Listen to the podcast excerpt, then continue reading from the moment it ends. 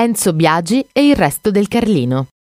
È stato uno dei volti più popolari del giornalismo italiano del XX secolo. Nato nel piccolo borgo appenninico di Pianaccio, all'età di nove anni si trasferì a Bologna nel rione di Porta Sant'Isaia. L'idea di diventare giornalista nacque in lui dopo aver letto Martin Eden di Jack London. Frequentò l'Istituto Tecnico per Ragionieri Pier Crescenzi, dove con altri compagni diede vita ad una piccola rivista studentesca, Il Picchio, che fu soppressa dopo qualche mese dal regime fascista. Da allora nacque in Biagi una forte indole antifascista. Nel 1942 fu chiamato alle armi ma non partì per il fronte a causa di problemi cardiaci. Fu costretto a rifugiarsi sulle montagne, dove aderì alla resistenza, combattendo nelle brigate Giustizia e Libertà legate al Partito d'Azione.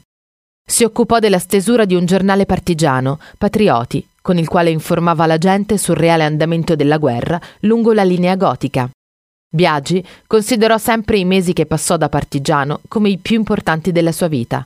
In memoria di ciò, volle che la sua salma fosse accompagnata al cimitero sulle note di Bella Ciao. Terminata la guerra, Biagi entrò con le truppe alleate a Bologna e fu proprio lui ad annunciare dai microfoni del Psychological Warfare Branch alleato l'avvenuta liberazione.